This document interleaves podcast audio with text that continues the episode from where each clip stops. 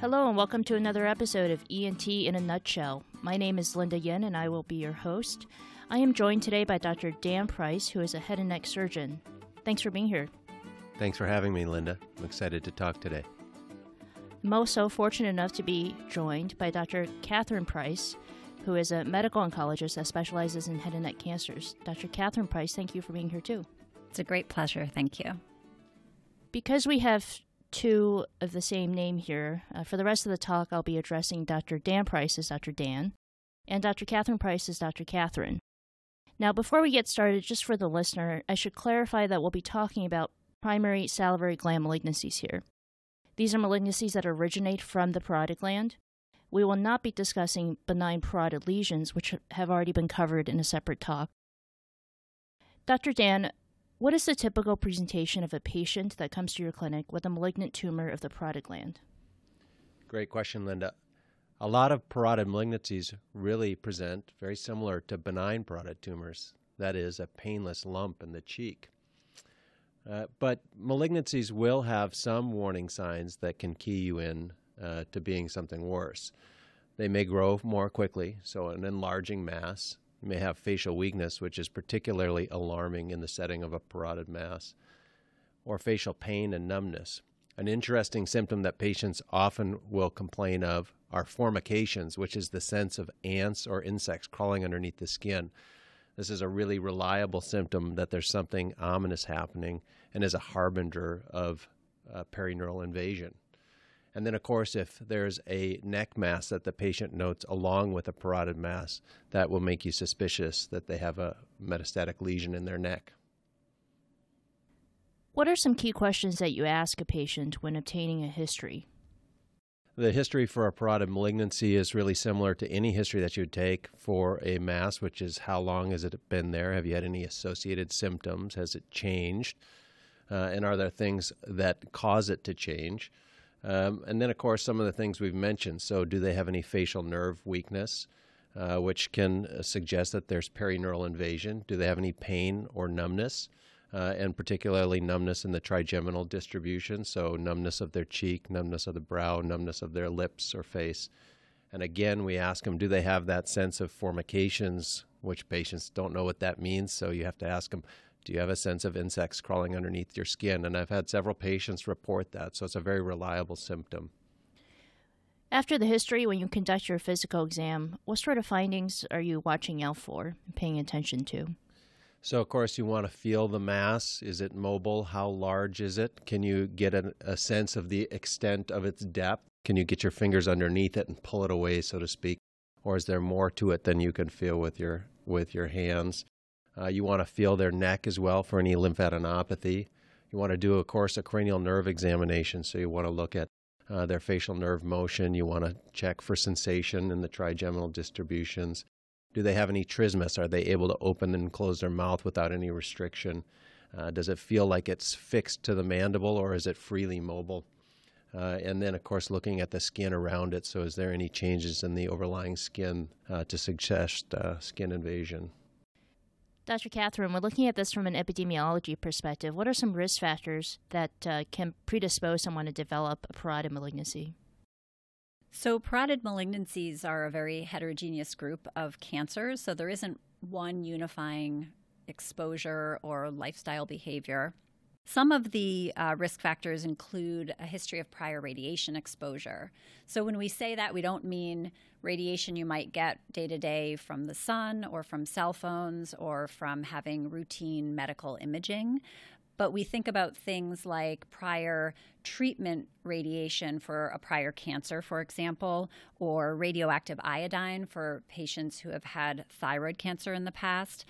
We also can see increased risk of salivary cancers with environmental exposures, such as nuclear accidents or chemical exposures during war. We don't typically see a strong association for something like smoking or lifestyle behaviors that we might see in other more common cancers, such as lung cancer. That said, if somebody has a heavy smoking history or advanced age, that's cer- certainly going to affect their ability to get through treatment and how they might tolerate treatment, so it could impact how they do with the cancer. Um, and then finally, patients who have a known growth called a pleomorphic adenoma, um, which is a non malignant growth in the parotid gland. A small percentage of those can develop into an invasive carcinoma. So, having one of those would also be considered a risk factor. Great. So, you mentioned that salivary gland cancers and parotid malignancies in particular can be made up of a large variety of histologic subtypes. But when we think about the parotid gland, what are some of the more common pathologies that we can see? So, in terms of the parotid gland, the most common pathology that will be seen is mucoepidermoid carcinoma, and that comes in different flavors low, intermediate, and high grade. But we also will commonly see other types of histologies. So, adenoid cystic carcinoma, for example, is common. That's very common in the submandibular gland. So, if there is a patient who has a mass in the submandibular gland, that would be your first suspicion for salivary cancer. There are some other types of salivary cancer that can occur, though, in the parotid gland that we will commonly see, such as adenocarcinoma, acinic cell carcinoma, salivary duct carcinoma as well. Good. So that brings us on to the pathophysiology section. And again, these cancers are a complex group of malignancies, and notoriously they can be really difficult to distinguish on pathology. Getting into all the details about the pathology would likely require a separate talk, but I do want to go through some general concepts that they share and also discuss some common pathology findings that every ENT should know. When we talk about as you've already alluded to, low grade and high grade salivary gland malignancies. Can you shed light on what that means? So, when we talk about low grade and high grade, I think there are several pieces of information that would go into that. One is what it looks like under the microscope. Um, so that's what we, when we classify them, we think about that under the microscope. Do they have features that are concerning, high mitoses, for example? Um, and we can largely, when we see a salivary cancer, can classify it as one that we're worried could behave badly clinically, meaning it would have a high chance of potentially recurring or maybe even spreading distantly and becoming incurable, um, and those that have a much lower chance of that. Um, I think what's also important with salivary cancer, because there's so many different types, there's actually over 20 different types, is that every piece of information really matters. Um, so it's important to know what it looks like under the microscope, but it's also important to hear the patient's story and understand what has happened clinically. Um, a patient who comes in with a parotid mass that is changing visibly, you know, in days or weeks, obviously has a an aggressive cancer, whether no matter what the, the pathology shows under the microscope. So you really have to look at everything. Um, some common examples of lower grade tumors that we would see would include acinic cell carcinoma, for example, basal cell adenocarcinoma, um, oncocytic carcinoma. And high grade salivary cancers would include salivary duct carcinoma with a 60% chance of developing distant metastases over time, adenocarcinoma, uh, squamous cell carcinoma, high grade or high grade transformation of acinic cell or adenoid cystic carcinoma back to Dr. Dan now. So, when we're considering some of these most common pathologies, there's going to be a few histopathologic features that it's important for all of us to remember. So, starting with mucoepidermoid carcinoma, can you tell us a little bit about the pathology of this? So, it's important to understand the histologic grading system for mucoepidermoid carcinoma. These are rare tumors that your pathologist may not see very often, and being able to be conversant with them and what they're seeing, you can help them make a diagnosis. For mucoepidermoid carcinoma, we see mixed epidermoid and mucinous components, and the degree to which we see those components helps with the histologic grading.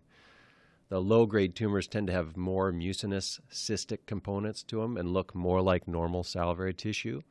And high grade tends to have more solid nests of cells and can be very difficult to differentiate from squamous cell carcinoma intermediate grade is controversial and can be hard to differentiate from low and high grade, both from a histologic standpoint and predicting their clinical behavior. So that's important to understand. I understand now there's a common test we can do to look for genetic alterations in mucoepidermoid carcinoma. Can you talk a little bit about this and how you use it in your clinical practice? Yeah, so there's FISH or in situ hybridization for mect mammal translocation, or what we usually refer to as MAML2 translocation. It's diagnostic of mucoepidermoid carcinoma. It's not found in any other types of tumors. and it's present in about 85% of mucoepidermoid carcinomas. It's most helpful when you have a really low grade tumor that's difficult to differentiate from benign tissue. Um, and in some of the confusing uh, um, histologies like squamous cell carcinoma, um, it's not prognostic. So it was initially thought to be prognostic, but it's seen equally in high grade and low grade tumors. It's just that initially was used in uh, low grade tumors that were difficult to diagnose. Moving on to adenoid cystic carcinomas now. Do these tumors have any defining features on pathology that we should also be aware of? Yeah, so adenoid cystic carcinoma is classically divided into three different patterns cribriform, cylindromatous or cylindroma, and solid. Uh, and these are part of the histologic grading. So the low grade tumors typically have a predominant cribriform pattern. The high grade is more solid and dense, and the intermediate grade will uh, show combination of these patterns. Perineural invasion is seen in essentially all of these tumors. It's very, uh, very common. Dr. Catherine, moving on to different types of tumors now. What about a primary parotid lymphoma? What should we be thinking of when we see a patient with this type of tumor? So, the most common type of primary parotid lymphoma is a MALT lymphoma, which is a type of non Hodgkin's lymphoma. Classically, this is associated with Sjogren's syndrome, which is an autoimmune condition affecting salivary glands. MALT lymphoma is one of the few lymphomas that can actually be treated with surgery alone. And like everything, appropriate diagnosis of the type of lymphoma would be critical. And how about adenocarcinoma? What are some key pearls that we should be aware of there? So, adenocarcinoma of the salivary gland is one of the high grade malignancies that will have a high risk of spreading to lymph nodes or spreading distantly. It originates from the terminal tubules intercalated ducts of the salivary gland and has a high risk for perineural invasion. One of the other features is that it occasionally will be positive for the androgen receptor, which is more common in another type of salivary cancer that we'll talk about in a minute. I think that's the perfect segue uh, into talking about salivary duct carcinomas now. Uh, you already me- mentioned the androgen receptor, but what are some other features we should be aware of? Salivary duct carcinoma is a very unique type of salivary cancer. It is also one of the high grade subtypes with a very high risk of nodal spread and a 60% risk of developing distant metastases after diagnosis. It is in appearance similar to ductal carcinoma of the breast. And what is pathognomonic for it is that over 90% of these tumors will be diffusely positive for the androgen receptor. Another unique feature is that about anywhere between 20% to 50% in some studies will also express the HER2 receptor, um, which is also found in breast cancer. Let's move on to the workup section now. So, Dr. Catherine, if a patient comes into your clinic, I understand that you're usually seeing them in a different setting, but say someone comes to you at presentation with symptoms that are highly suspicious of a parotid malignancy, what would be your next step in the workup? So, it would be important to get cross sectional imaging of the head and neck to define the extent of tumor and whether any lymph nodes are involved. Typically, this will be a CT scan of the neck, is the most common, but an ultrasound can sometimes be used as well. An MRI is helpful for certain characteristics, such as assessing um, margin status, uh, perineural invasion, and muscle enhancement. The next step, of course, would be a tissue diagnosis with an FNA biopsy. And important to remember that these are very difficult cancers to diagnose and characterize on FNA. So, if possible, it's important to have an experienced salivary pathologist look at that to make a diagnosis. In terms of additional imaging, that may be determined by what is found on the biopsy. If it is a low grade salivary cancer, you don't necessarily have to do a lot of other extensive imaging, but if it is a higher grade histology, then we would move on to full systemic imaging with either a PET scan or CT scan of chest, abdomen, and pelvis. Yeah, so I understand that uh, FNA biopsies of the parotid can be somewhat controversial in terms of their utility. Dr. Dan, are you using these and can you elaborate on how you're using them preoperatively? Sure, that's a great question salivary pathology, as we've said several times, is very difficult, and that's not limited to um, the uh, complete section needle biopsy is also very difficult for pathologists. They have a wide range of sensitivities and specificities in the range of 70 to 100 percent, which is largely probably dependent on the experience of the pathologist. The reason why it's controversial is that it doesn't necessarily change the recommended treatment, which is almost always surgical excision, uh, as that's the mainstay for benign and malignant parotid masses. It generates a charge, so there's a cost associated with it, and it's a procedure, so there's some minor morbidity of pain and swelling associated with it. Uh, the biggest downside to doing a needle biopsy is in a, a cystic lesion, uh, the most common being a Warthin's tumor. It will often be non diagnostic and it can lead to some temporary changes inside the tumor that can make them look like a malignancy on a frozen section. They are helpful in the setting of a malignancy as it can allow you to prepare your patient better for the more extensive surgery that you might be getting. And as Dr. Catherine said, uh, more extensive workup so that you can uh, have them completely evaluated going to the operating room. We're really unique in that we use a lot of frozen section for salivary uh, pathology, but that's not true everywhere, and so you have to weigh that in with what your local practice is. Um, and what we most frequently use it here for is deciding when not to operate on a patient. So these are very commonly found in elderly patients uh, getting worked up for something else. And you may decide that patient doesn't really need to have an operation. Uh, and it's helpful to know then that you have a benign tumor. A benign needle biopsy is very reassuring. Sometimes they will represent a malignancy, but it's unlikely to represent a severe malignancy or an aggressive malignancy with a benign FNA that's diagnostic. So it sounds like it can be helpful in some situations. Now, when you're getting images preoperatively, what sorts of features are you paying attention to from a surgical planning perspective? So, uh, of course, we're looking both at the primary lesion itself and then looking uh, at any uh, regional disease. So, we want to look at the primary lesion. How extensive is it? Is there more to the tumor than meets the eye? So, is there uh, deep lobe involvement? Is there involvement of the mandible? Does it span both the superficial and deep lobes, which makes you worried about um, nerve involvement as the facial nerve will be running through there? Uh, we look at the facial nerve uh, in close detail. On the CT scan, we look for fat effacement at the stylomastoid foramen. Uh, and if there's really extensive facial nerve invasion, you'll see bone erosion at the stylomastoid foramen as well. MRI is more helpful in this regard. So we look for nerve enhancement on high resolution post contrast images. You can see the fat really nicely on T1 images and at the stylomastoid foramen. If you don't see fat around the nerve, that's worrisome for nerve invasion. Uh, as Dr. Catherine said, you can see muscle atrophy or enhancement. That's usually a pretty late finding in facial nerve invasion, so that's not that helpful for facial nerve invasion if they have uh, muscle atrophy and enhancement. That should be clinically apparent. Uh, but you can see evidence of uh, trigeminal nerve invasion with uh, loss of uh, muscle volume in the masticator muscles, so the pterygoids and masseter. Uh, the association to the facial vein, the facial vein is a really important landmark on imaging. So, if a tumor is uh, superficial to the facial vein, it's usually in the superficial lobe. If it's deep to the facial vein, it's usually in the deep lobe, as that vein runs right next to the facial nerve. And then, of course, presence of lymphadenopathy is highly suggestive of a malignancy. You talked a little bit about having a good understanding of preoperative facial nerve function.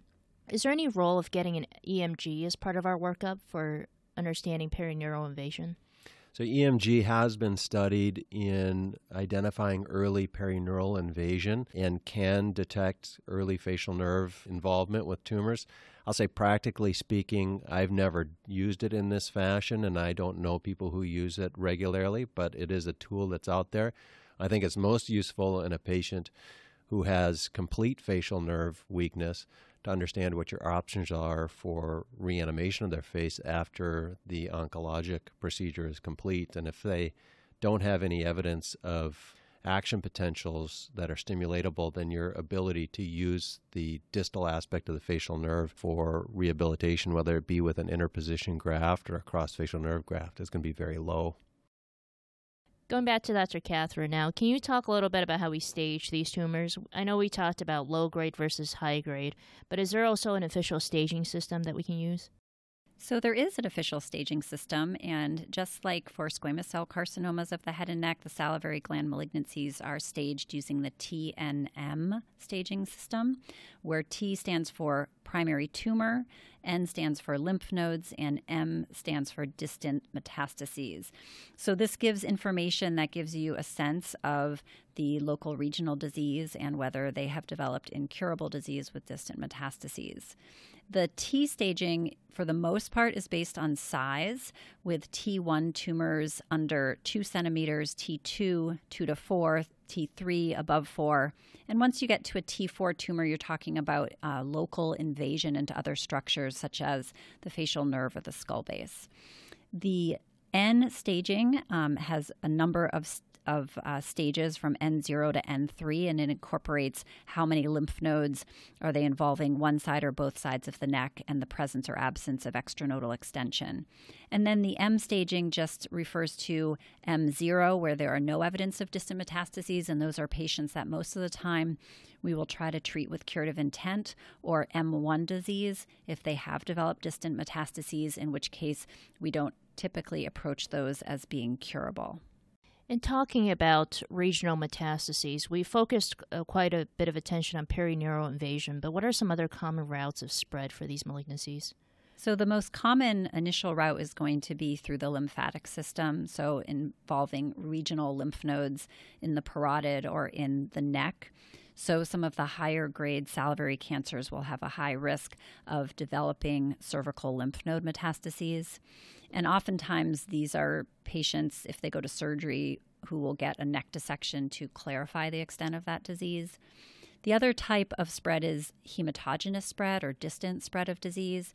And as we mentioned before, some of the high grade histologies can have a very high risk of developing hematogenous spread. Salivary duct carcinoma has one of the highest risks of that. But classically, adenoid cystic carcinoma, even if it's a lower grade cancer, can show up even decades later in the lungs. All right, so we've diagnosed a parotid malignancy. Let's move on to talk about some treatment options. Dr. Dan, what do you think is the best way to treat these malignancies?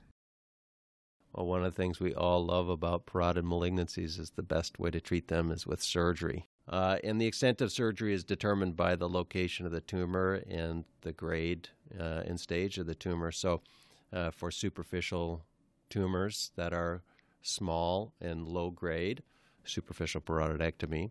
And for higher grade tumors and higher stage tumors, total parotidectomy and usually neck dissection as well. And how about the neck? How are we managing the neck surgically in these parotid malignancies? Do you always perform a neck dissection? No, that's a great question, Linda. So, uh, when we do a parotidectomy for a parotid malignancy, uh, we usually ask the pathologist two questions, and that is is this low grade or high grade? And do you see any nodes within the parotid specimen that you've given them? There is a very high rate of nodal metastasis in patients with parotid malignancies. If the answer to either of those two questions is yes, we see nodes within that primary parotid specimen, or this is a high grade tumor, then we're thinking about nodal dissection. And that nodal dissection is the remaining parotid tissue, as the highest risk nodes are in the parotid gland, and then a neck dissection as well. Of course, the other component to that equation is the T stage of the tumor. So, high T stage tumors also harbor a high risk for occult nodal disease and we know those before we go into the operating room. And for those patients, we anticipate doing nodal dissection as well. So, neck dissections, in other words, for high grade and high T stage tumors. When you do perform a neck dissection, which levels are you looking at and sending to the pathologist? Yeah, that's a great question and a hard one to answer with lots of really good data. So I'd say you probably get a different answer from a different surgeon but uh, it depends on whether it's a therapeutic neck dissection or whether it's a uh, elective nodal dissection. Levels two, three, and four are the highest risk nodal groups outside of the parotid gland. So again, the highest risk nodal basin is within the parotid gland itself, the superficial lobe and the deep lobe, but then levels two, three, and four. For a therapeutic neck dissection, levels one and level five also have very high rates of nodal disease. And so, uh, really, there's good evidence to suggest that your neck dissection in a therapeutic setting should be total parotidectomy level one through five. And how about the facial nerve? We've talked about that extensively in the presentation and workup. How are you surgically managing the facial nerve? So, a lot of times the discussions are around whether it's a functioning or non functioning nerve, which I really don't think is the essential question to ask. Certainly, if you have a patient who has a non functioning nerve that's involved with malignancy, that's a pretty easy decision to make. And it can be a heart wrenching decision to take a facial nerve out that's functioning. But if the facial nerve is involved with malignancy and you can resect that facial nerve, and that will render that patient margin negative. So that is, there's no other unresectable disease that you're going to leave behind, then you should take out that facial nerve. And it makes a difference whether or not you can get a negative margin. So if you can uh, resect a facial nerve to microscopic disease, that's better than leaving in macroscopic disease on a facial nerve. And if you can get that microscopic disease to no disease, so if you can get a negative margin on the nerve, that's even better. And we'll be discussing facial nerve reanimation likely in a different talk that's a whole separate topic. But can you briefly describe how you think about it when you approach facial nerve reanimation or reconstruction when there's facial nerve involvement? Sure. So, as I said, we like to try to achieve a negative margin, but sometimes that's not possible. Sometimes you have such extensive perineural disease that every nerve you biopsy is positive, and no matter how far you trace them out, you get positive margins, and it feels like an act of futility to try to get a negative margin. You can still do an interposition graft, and the outcomes, if you have a good proximal and distal stump, are the same as if you had achieved a negative margin. So that positive margin shouldn't stop you from trying to reconstruct it. Moving back to Dr. Catherine now. So, when we think about other modes of therapy in a multidisciplinary setting, what about the role of radiation therapy in these malignancies? So, radiation therapy definitely plays a role in the treatment of salivary cancers. As Dr. Dan mentioned, we strongly prefer doing surgery up front for salivary cancers that are confined to the head and neck that we're treating with curative intent. A lot of those cancers, if they're higher grade or if they're involving lymph nodes, would then require radiation therapy in the adjuvant setting. Radiation therapy can be used as the primary treatment in situations where the, the parotid cancer is unresectable, for example, and sometimes, if patients are unable to undergo surgery for a variety of reasons, they can be treated with definitive radiation therapy with or without chemotherapy, although the outcomes are typically not as good as it would be with surgery. There's also an evolving role for neutron or carbon therapy for adenoid cystic carcinoma specifically. And what about in the adjuvant setting? When are we recommending radiation in an adjuvant setting? So, adjuvant radiation therapy should be considered in cases of positive surgical margins, extracapsular extension, perineural invasion, lymphovascular invasion, regional lymph node metastases, but also if there is a high tumor grade or a high tumor stage. Moving on finally to, I suppose, your favorite topic I understand that platinum based chemotherapies are what's used to treat most head and neck malignancies, but what about in primary parotid malignancies? What chemotherapy agents are you considering? So, if we look at the adjuvant setting, um, or we're looking at definitive radiation therapy as the primary treatment, we will extrapolate from squamous cell carcinoma and use cisplatin in those situations, although it's important to note that we do not have the same level of data for doing that. When we're commonly using chemotherapy for salivary cancers, it is unfortunately in the incurable, the uh, metastatic setting. Traditional chemotherapy, cytotoxic chemotherapy for recurrent or metastatic salivary cancer, is not terribly effective. So, unfortunately, salivary gland cancers tend to be a bit more chemotherapy resistant than other types of cancers. Some types of salivary cancers are more responsive to chemotherapy, adenocarcinoma being a good example of that. When we do use cytotoxic chemotherapy, we typically will look at cisplatin, adriamycin, cyclophosphamide, vinorelbine. Those are historic chemotherapies that are used in the metastatic setting. But again, because of the heterogeneity of salivary cancers, um, there really isn't a one size fits all or a standard first line treatment when we talk about chemotherapy. There's been a lot of investigation into targeted therapy for salivary cancer, and as a whole, this has not met with a lot of success. Response rates are typically less than 10%. There are a few exceptions. I'd mentioned previously that some of the adenocarcinomas or salivary duct carcinomas can be HER2 positive, and those can be successfully treated with anti HER2 agents such as trastuzumab, and those are strategies that are borrowed from breast cancer. There also have, have been some recent studies of a targeted drug called lenvatinib that has shown the best response rates in adenoid cystic carcinoma, but still down at 15%. So, certainly not a home run by any means. The other group of treatments that we think about in the recurrent metastatic setting would be for salivary duct carcinoma or adenocarcinoma if they express the androgen receptor. So, in that situation, we can borrow from what we know from prostate cancer and use hormone therapy to suppress testosterone in the body. And these can be quite effective in that situation.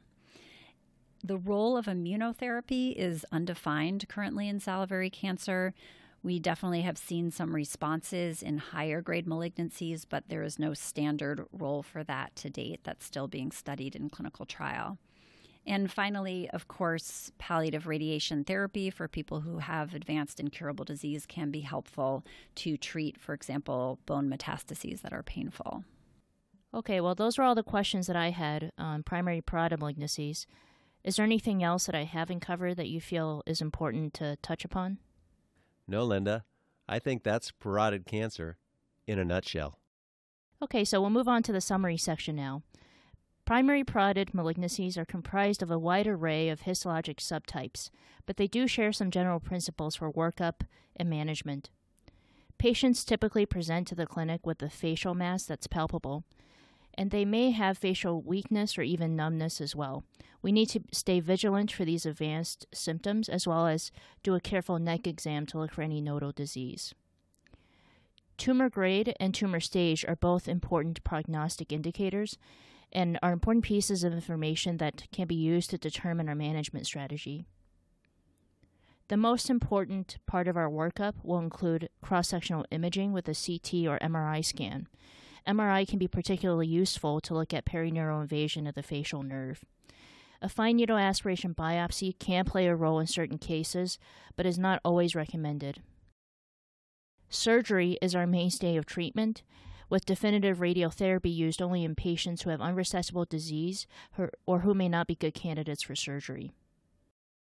When thinking about surgery, a total parotidectomy should be performed for cases of high grade malignancies or those with evidence of nodal disease or those who have a high T stage.